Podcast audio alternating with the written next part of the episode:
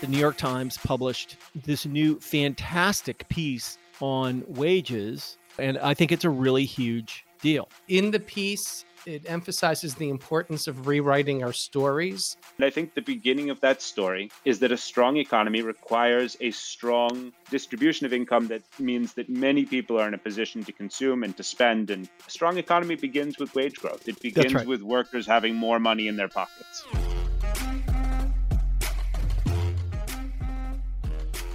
From the home offices of Civic Ventures in downtown Seattle, this is Pitchfork Economics with Nick Hanauer, the best place to get the truth about who gets what and why.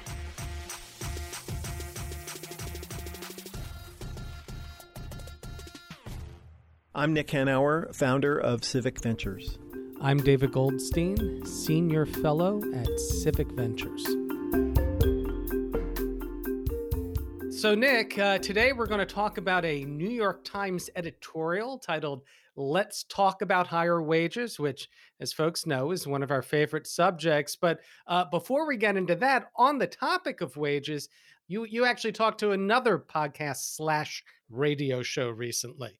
Yeah, that's right. I was on um, uh, Marketplace with David Brancaccio talking about the Rand report and the you know the 45 years of wage suppression that we just lived through with the economist Carter Price from Rand who actually did the analysis. David is a very good interviewer and it went I think it went super well. And if people are interested, they should just check out Marketplace. And we'll provide a link to that episode in the show notes. Yeah, awesome.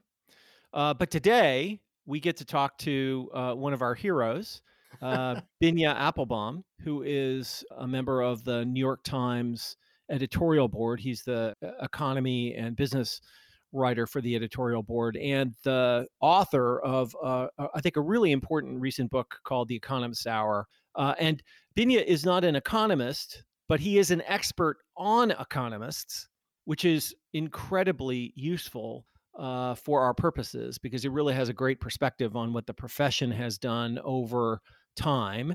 And uh, the reason we're having him on is, is that the New York Times published this new fantastic piece on wages called Let's Talk About Higher Wages uh, a couple of weeks ago. And I think it's a really huge deal. We could uh, really just shut down the podcast here and just uh, read that editorial out Yeah. loud every week because Yeah. it it's a it's a great mm. summary of a lot of what we've been talking about over the past couple years, not just in terms of economics and policy, but also the importance of telling a better story. That's right. And you know, the, I mean, there, there's a couple of reasons why it's a big deal. The first is it's a very well written, I think, technically accurate argument about the economy and the need for a story. But I, I think the other thing is is that the New York Times continues to be a very important part of the sort of intellectual and cultural landscape, and they are, for better or worse, you know, kind of the place. They they do reflect a kind of orthodoxy, and for them to move from uh, the position that they had in 1987 right? Which was that the best level for the minimum wage is zero where they argued in 1987 that the best thing to do would be to eliminate the minimum wage. To move this far uh, is really a quite a remarkable thing and it absolutely reflects the changing consensus of the economics profession I think the important thing here, Nick, in contrasting uh, what the New York Times is writing about the minimum wage 30 years ago to what they're writing about it now, is how this story has changed from the old orthodox consensus that the minimum wage is necessarily a job killer that Yes. ends up hurting the people it's trying to help to this new consensus which by the way is based on empirical reality our Yeah. experience over the past couple decades that in fact the minimum wage is a driver of economic growth that uh, as you say when workers have more money businesses have more customers and hire more workers that is the virtuous cycle of market capitalism that we talk about. Exactly. We see it now as a, a, a driver of growth rather than as uh, an a impediment. hindrance to, yeah that's Yeah. right absolutely absolutely and you know the language in this editorial and I suppose our listeners will hear us patting ourselves on the back, uh, is uh, is is it. totally reflective of this 21st century theory of economic growth that we have been proponents of. That in fact, you know, they say right here, workers who are paid more can spend more. This is the fundamental law of capitalism. That's how the system works.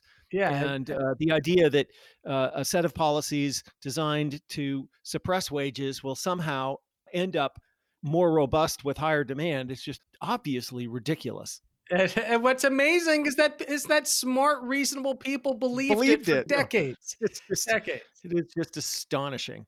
But I mean, you know, what's really, really cool uh, again about this is that is that this piece reflects a new kind of consensus that I think can reshape our laws, our policies, and our norms in a really positive way. So let's talk to let's talk to Binya Appelbaum. I'm Binya Appelbaum. I'm the lead writer on business and economics for the New York Times editorial board and the author of The Economist's Hour. Well, Binya, what we uh, we really were struck by the recent uh, New York Times opinion piece called "Let's Talk About Wages." It wasn't that long ago. Uh, in fact, in 1987, the editorial board of the New York Times wrote uh, that the right minimum wage was zero dollars, and argued that the consensus was that the minimum wage uh, was an idea whose time has passed. And the distance between these two positions is huge and sort of shocking. And uh, we're very interested in hearing from you how the consensus changed and why the position evolved. Yeah, absolutely. So obviously, no one person made that intellectual journey. The people who wrote that piece in 1987 are no longer on the board and, and probably right. no longer on this earth. But uh, it does mark a really interesting evolution, and and the transition at the Times really tracks an evolution in the economics profession among liberal thinkers. Uh, what you had in the 1980s was really a, a, conventional wisdom in mainstream economics that that wages basically reflected uh, a form of market justice. Basically, that the market figured out how much a person was worth, and that's how much you got paid.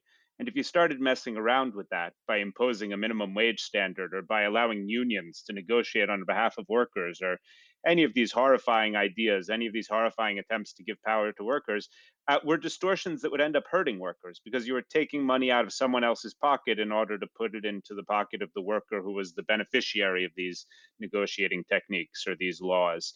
And that was you know that was not just something that republican economists thought. It was it was conventional among liberal economists too to believe that minimum wages didn't succeed in in raising the welfare of workers and this was based on a, on a theoretical model on an understanding of the world that was abstracted and that looked really great on a blackboard and and then something remarkable happened by the early 1990s people were beginning to have doubts about how well that model captured the real world but a pair of economists did something truly shocking. They went out and looked for uh, a real world example of a minimum wage law uh, that uh, a higher minimum wage and how it had worked out. And the state of New Jersey had had modestly raised its minimum wage, and they went and they compared restaurant wages and restaurant employment on, on both sides of the New Jersey Pennsylvania line. And they wrote what is now a very famous paper in which they reported the startling finding that in the real world, raising the minimum wage had not, in fact, caused all of these disastrous consequences. And it kicked off a huge uproar uh, in the economics community. People accused them of just of basically being terrible people, terrible economists, but over time, you know, this finding has been replicated again and again and again. I wouldn't go so far. I mean, obviously, you can raise the minimum wage to a level that would be problematic. If if you imposed a hundred dollar minimum wage tomorrow, it would put some companies out of business. But you know, within reasonable tolerances, the idea that any increase in the minimum wage, or even a fairly significant increase in the minimum wage, is going to put people out of work has just turned out not to be true in practice and so the, the theoretical models of the economics profession have evolved, at least among some economists. Uh, you know, our understanding has evolved. And, you know, uh, just as I, I, presume my predecessors in the 1980s, you know, went and talked to all the experts and heard the same thing from all of the experts and reached a conclusion that was wrong, but validated by essentially, you know, uh, everyone who they might have talked to you know, we now look around and we have a lot more evidence. We have a much better understanding of how minimum wage laws work. And and you know, we've taken the measure of the evidence again and, and we've reached a different conclusion than they did.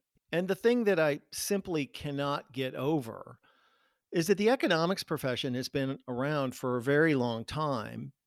And this issue of what happens when you require companies to pay people a little bit more has to be literally the simplest proposition in economics. And, eh, you know, as I reflect on just the profound uh, failure of the profession to get this right, it's just astounding that the profession, with full confidence, full confidence, unambiguously believed that uh, helping working people would harm working people for decades. I do think it was a terrible mistake and and an embarrassment for the profession that you know is is still hurting us, right? Because workers right. are the, the federal minimum wage, you know, remains at a very low level by historical standards. It gets lower with every passing year because it's fixed in right. you know, it's a fixed amount and and the purchasing power of that wage declines with each passing year. Uh, and and so we're still living with the consequences of this conviction this convenient conviction, right? I mean, economists were basically telling rich people exactly what they wanted to hear. Correct. Uh, and, and, the consequence of that is basically that you know workers uh, have lost out for a very long time and continue to lose out in many states across much of the country, right up to this moment. I'm wondering, Binya, is it your sense that the that the consensus amongst academic economists has flipped uh, to the side that the New York Times is on now? So I, I think that there's still a lot of debate. I don't I don't think there are any economists left who think that there is a mechanical, you know, that there's this precise mechanical connection where if you raise the minimum wage any amount, uh, you get negative consequences. There's still a lot of debate about how exactly the relationship works, right? How how mm-hmm. far you can raise the wage without and and you know there's sort of there's a balance here, right? Like some people are making more money others may be losing their jobs. You can be in a situation in which you know you still think the net benefits are positive even if you think there's some negative effects associated with the change in policy. There's a short-term long-term issue right? People who lose right. their jobs immediately may be able to find new better jobs at higher wages in, in a world in which you've raised the minimum wage standard and you're essentially eh, forcing employers to you know only use workers who are who are eh, you know who they can get a certain amount of value out of the workers who are pushed out in that model may end up in better jobs elsewhere in the economy. And, and so there's a lot of variables in it, but everyone understands that it's a lot more complicated than they used to think. Uh, and some people remain, I think, unduly skeptical about the benefits of minimum wage increases, and others, you know, have have uh, embraced them. But it's important to say that this is just a, a piece of a larger picture here, right? Like this piece is not just about minimum wages; it's about and the same fight is repeated in each of these spaces. It's about the broader spectrum of policies that might drive wages up for workers. And minimum wages may be one of the less controversial pieces of that spectrum. There's other areas in which economists, I think, are, are more resistant than than they are around minimum wages. Right. And eh, what's fascinating, of course, uh, and what we devote most of the podcast to is the magical way in which all of these conclusions somehow consistently benefit wealthy people in capital right? Like all of these little heuristics if taken seriously from whatever corner of the economy you may abstract them magically tend to be to the benefit of the rich and the powerful and to the detriment of those who are not. Whether you're talking about marginal productivity or the economy being being in a pareto optimal equilibrium or what you know whatever it is you know taxes ta- you know tax policy it's always the same thing so very consistently and that consensus i think is giving way at a minimum to more skepticism if not yeah, I mean, outright revolt there's a great quote from John Kenneth Galbraith that I actually have as uh, in my book. Uh, what is called sound economics is very often what mirrors the needs of the respectably affluent. Yes, uh, and and that's undoubtedly true, right? Yeah, like, right again, you know, one of the reasons we were so excited to have this conversation with you, and uh, the reason that that the editorial, I think, sang for us, is that it so explicitly shows the way in which economics as a field of study is so different from the physical sciences which it seeks to represent itself as or to to mimic but because economics is mostly social norms and preferences instantiated into these kind of rules uh, they are always being litigated and this editorial is just another great example of it yeah, I mean, uh, you know, I, I, wrote another piece recently about sort of the limitations of economics that that Nick I think described on Twitter as too nice to economists, yeah. and, and maybe I was, I don't know. Uh, but yeah, listen, I mean, it's not it's it's not physics, and when it's presented as physics, it's misleading in ways that are harmful. Yes. So I, I, think economics offers great insights into the world. It's a really useful and powerful way of thinking about a lot of public policy problems and about a lot of sort of human interaction. But you know, you need to understand the limits of the tools that you're using. And when economists treat economics as the only lens or as a universal lens or as an all-powerful lens, it's not just the economists who tend to get into trouble precisely because they're so influential in policymaking. The rest of us end up in trouble too. That's right. These mistakes are insanely consequential for the lives of individuals as well as the the political and economic health of the country. It's you know it's a really really big deal. Yeah, now it's important to say that, you know, it's not just one policy. And the reason that's important is, you know, imagine a world in which just the minimum wage had been increased. Well, you know, one of the other things that's been going on in recent decades is that employers have learned to exclude a growing share of their workforce from the standard set of protections that sure. apply to ordinary workers. And so, you know, the gig economy is essentially, yeah. you know, a scheme to subvert minimum wage laws, among other things, right? Right. Uh, contract relationships, part time labor. There's a lot of ways in which employers get around these requirements. And so, you know, I, I think it is it, it's important to keep a, a sort of broad view of all of the ways in which the economy is tilted against workers uh, because just changing the minimum wage is not no. it's not a complete solution. So I'm I'm curious, Binya, about what went into the New York Times, the our paper of record, their editorial board, taking on this issue. Um, in the piece, uh, it it emphasizes the importance of rewriting our stories. What is the role of an editorial board in? I mean, are you out in front of this? This flip of consensus? Are you somewhere in the middle? What what's the role of the board in all this? That's a really interesting question. You know, I, I think that we try to uh, speak clearly about the things that we believe, and and I don't know that we are as concerned about whether we're in front of it or in the middle of it or you know where exactly we sit in the parade. These the ideas expressed in this piece are not entirely original, right? Like these right. are ideas that you know many people have have held for a while, and in that sense, we're agreeing with existing opinion. Mm-hmm. But at the same time, you know, I, I think that you know the point of this piece is basically to say, listen, there's a problem and there's a solution. The problem, in part, is not just that the Democratic Party, you know, I think to some extent hasn't framed its economic agenda properly, but that the Democratic Party in general is losing a communications battle over economic policy. Correct. Uh, conservatives have been much more effective and much more successful in telling a simple, untrue, but simple story about how the economy works and convincing voters to rally around it.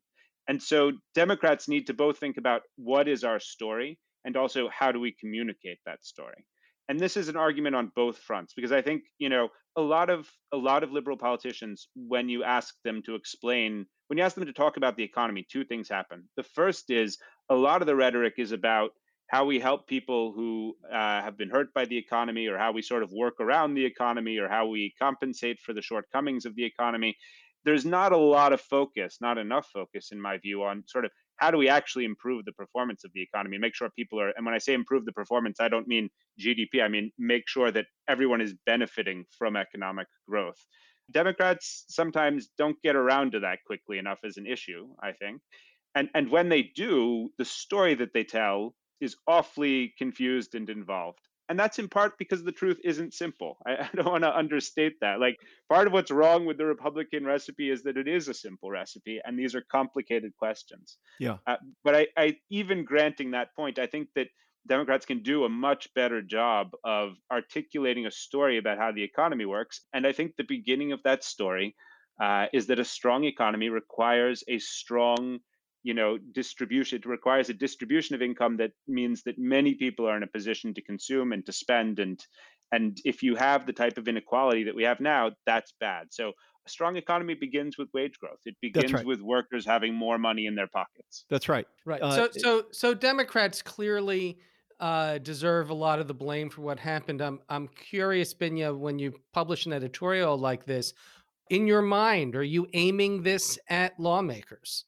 Yeah, I mean, this piece is, I mean, I think not just at lawmakers, but my hope with a piece like this is that, you know, people in the incoming administration read it, Democratic politicians read it, people who care about, you know, the party's prospects and its purpose read it and and engage with these ideas because you know yeah i mean in the piece we described you know a lot of what the democratic party has been in recent decades is basically you know the party of kinder better tax cuts Right. and that's not good enough that that's Yeah. not good for the country and and it's not a winning strategy for the party and i'm not the first person making this case but my hope is that we're at a moment where people may be able to hear it Yeah. uh, and and to engage it because I just absolutely agree that you know the history of the last half century. I mean, my book is basically the story of this Yeah. you know consensus uh, among the two parties on economic policy you know and and and its harmful consequences and and we need we really need in the sa- i mean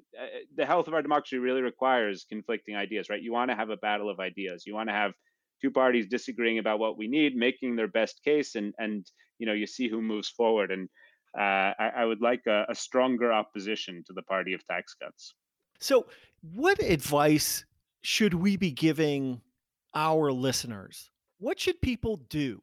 I think that the answer is that people need to understand their self interest and vote in their self interest, right? Like you have this phenomenon, the, the what's the matter with Kansas phenomenon, where people struggle to understand why it is that conservatives keep voting for these policies. Well, what's the matter with California?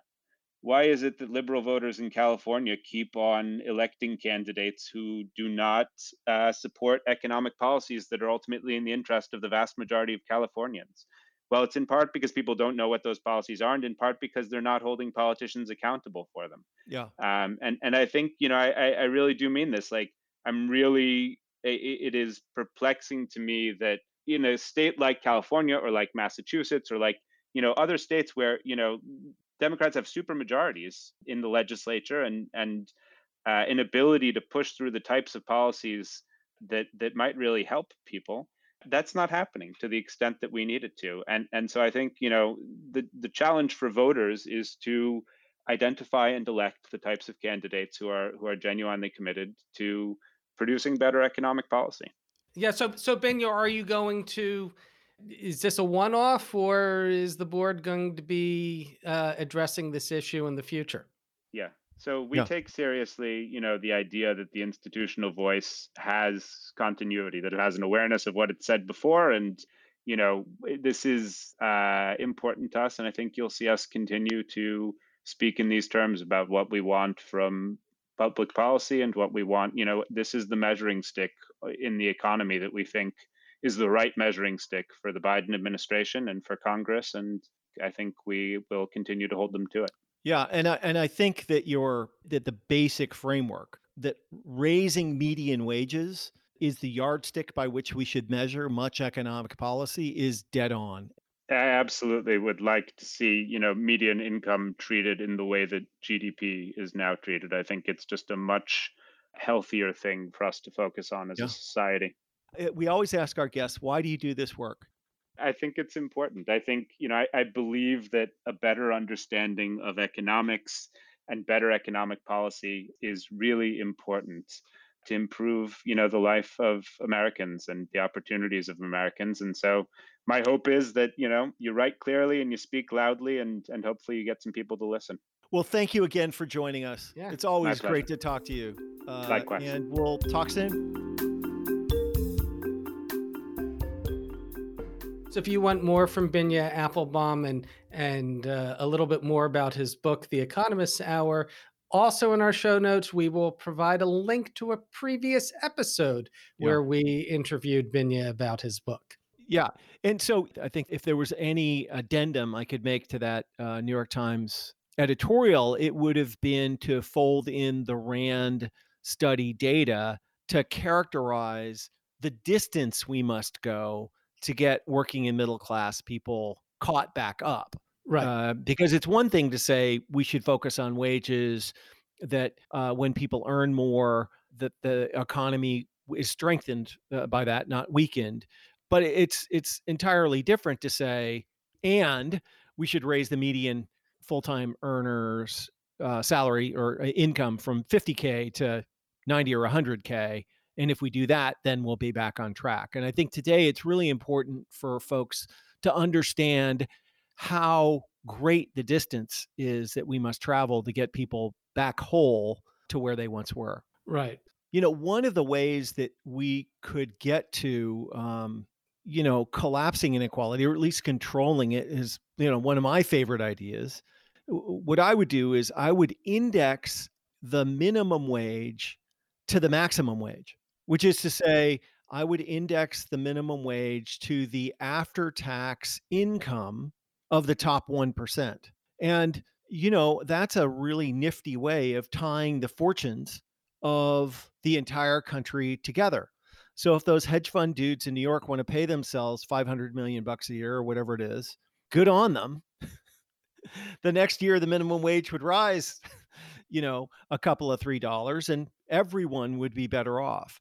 Uh, and I think that, you know, we've got to find a way to connect the fortunes of all Americans in ways that makes us all feel like when the country does well, we we all do well together. Right, and and while that may sound strike some listeners as unfeasible, um, uh, either politically or or technically, you know, it's important to point out that in a sense, the minimum wage was tied to Yeah. the No, incomes of the top earners for decades. Yeah. That that incomes rose at all levels of the distribution, and this is one of the things that that Rand report points out. Uh, from 1947 and 1975, incomes broadly rose uh, with GDP growth across all distributions. It's only since 1975 that we severed incomes for 90% of Americans from the economy of the whole and allowed almost all of the benefits to be captured by those at the top. So, well, there was not an index that said that the you know we did not index the minimum wage to top CEO pay. In effect, that's how the economy worked. But finally, Goldie, you know that the thing that comes to me most forcefully as a consequence of that conversation with Binya is the catastrophic failure of economics as a profession. To be in a profession that purports to be a science, to be objective, to be fact based, and to watch a transformation around what has to be the simplest proposition in the field, right? Which is Mhm. what happens when companies are required to pay people a little bit more, right? Like this incredibly simple, observable thing to go from a world where people were absolutely convinced that there was, as Binya put it, a mechanical relationship between the amount you had to pay and the number of jobs that existed, to realizing that no such thing obtains, and then, in fact you can pay people a lot more, and not only won't jobs disappear, but in fact there may be more jobs. It's just such a failure. This this would be like physicists still arguing over what happens when you drop a heavy rock and a light rock at the same time out of a tall building, right? And people do not argue about that anymore. This issue around the minimum wage is that basic. Yeah, and I would say, Nick, that the failure goes even deeper. Some of the pushback we get from economists is that, oh, of course we understand this. We know that, uh, you know, these are just models and uh, we know everything. It's not actually an equilibrium system. And, you know, we're just creating these models that help to get a better idea for how the economy works. But what they have been, if that's true, what they have been absolutely oblivious to is the impact that they have on the public at large, on our policymakers, and on our elected officials, and often in the past on our editorial lists. Because they have told this story, and even now that the consensus has changed, they continue to tell this story right. in the Econ One book, which is as far as most people ever get in their right. economics training.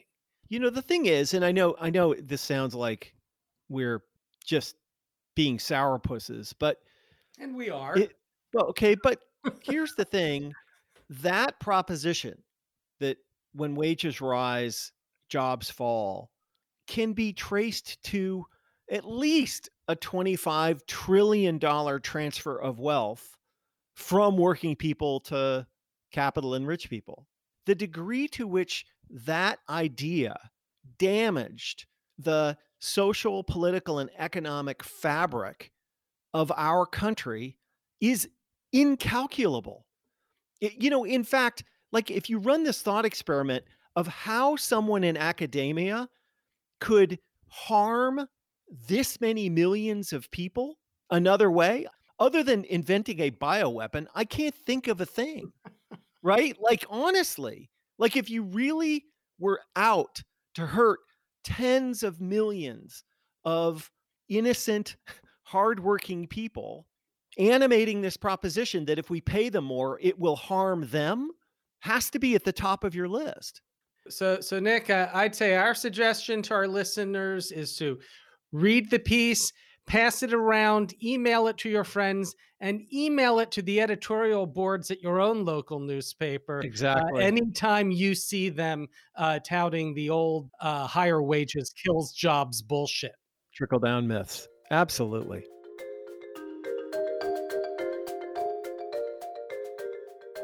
This is Annie. And I'm Ashley. We're producers here at Pitchfork Economics. We're going to take a tour of editorials on the minimum wage from the New York Times Opinion Board over the last 100 years.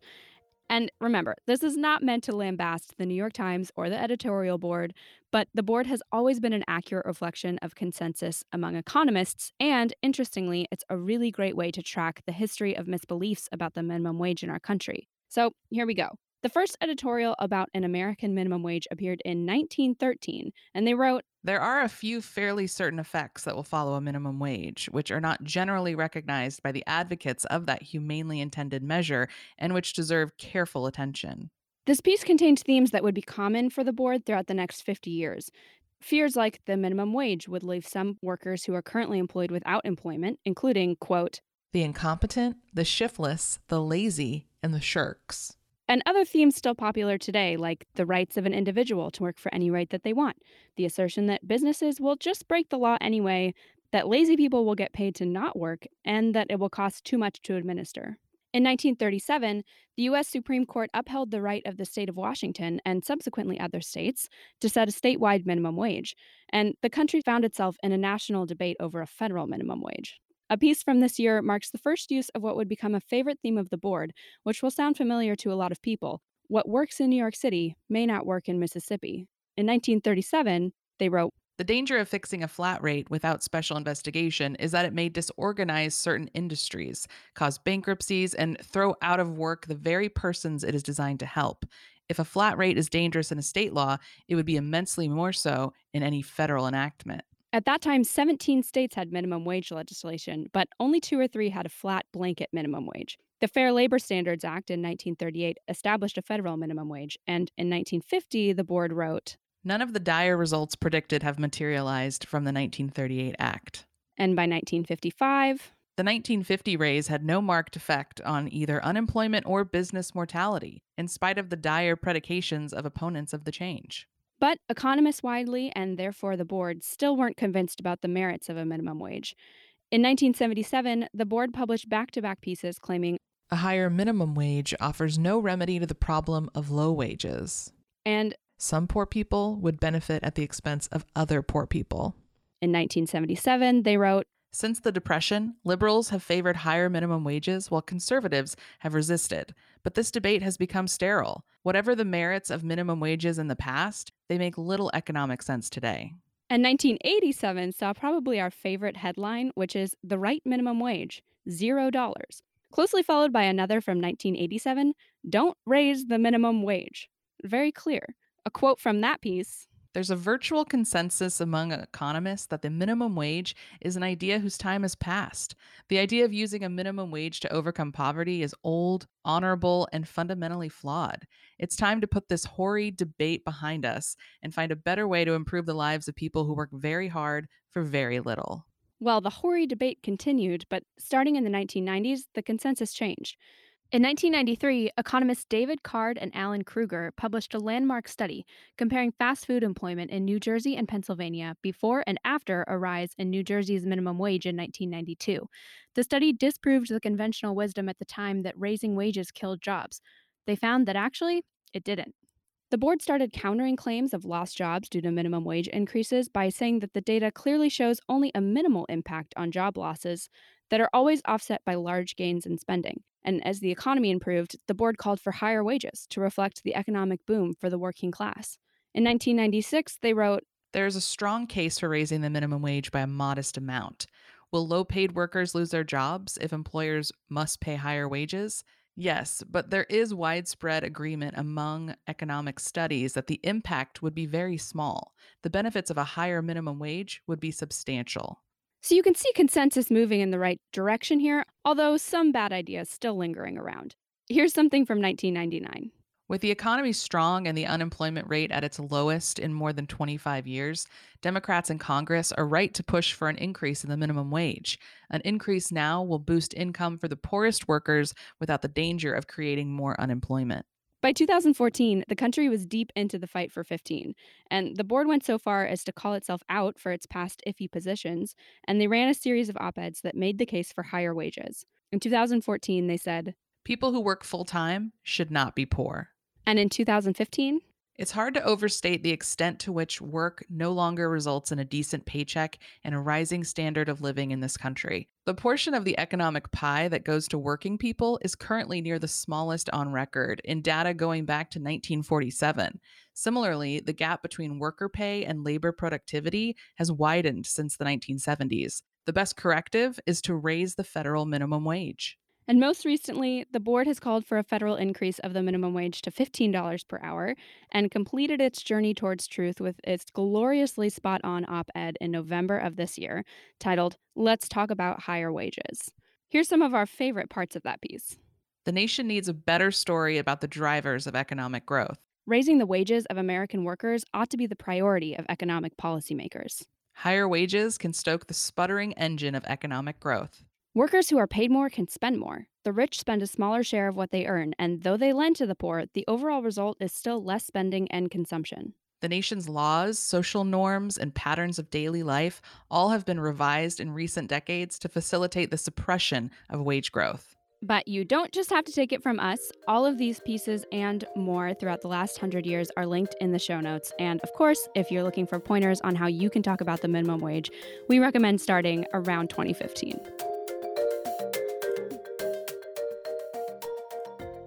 In the next episode of Pitchfork Economics, we get to talk about a super exciting and relevant topic, which is canceling student debt with economist Fenaba Addo. Pitchfork Economics is produced by Civic Ventures. If you like the show, make sure to subscribe, rate, and review us wherever you get your podcasts. Find us on Twitter and Facebook at Civic Action and Nick Hanauer Follow our writing on Medium at Civic Skunkworks and peek behind the podcast scenes on Instagram at Pitchfork Economics.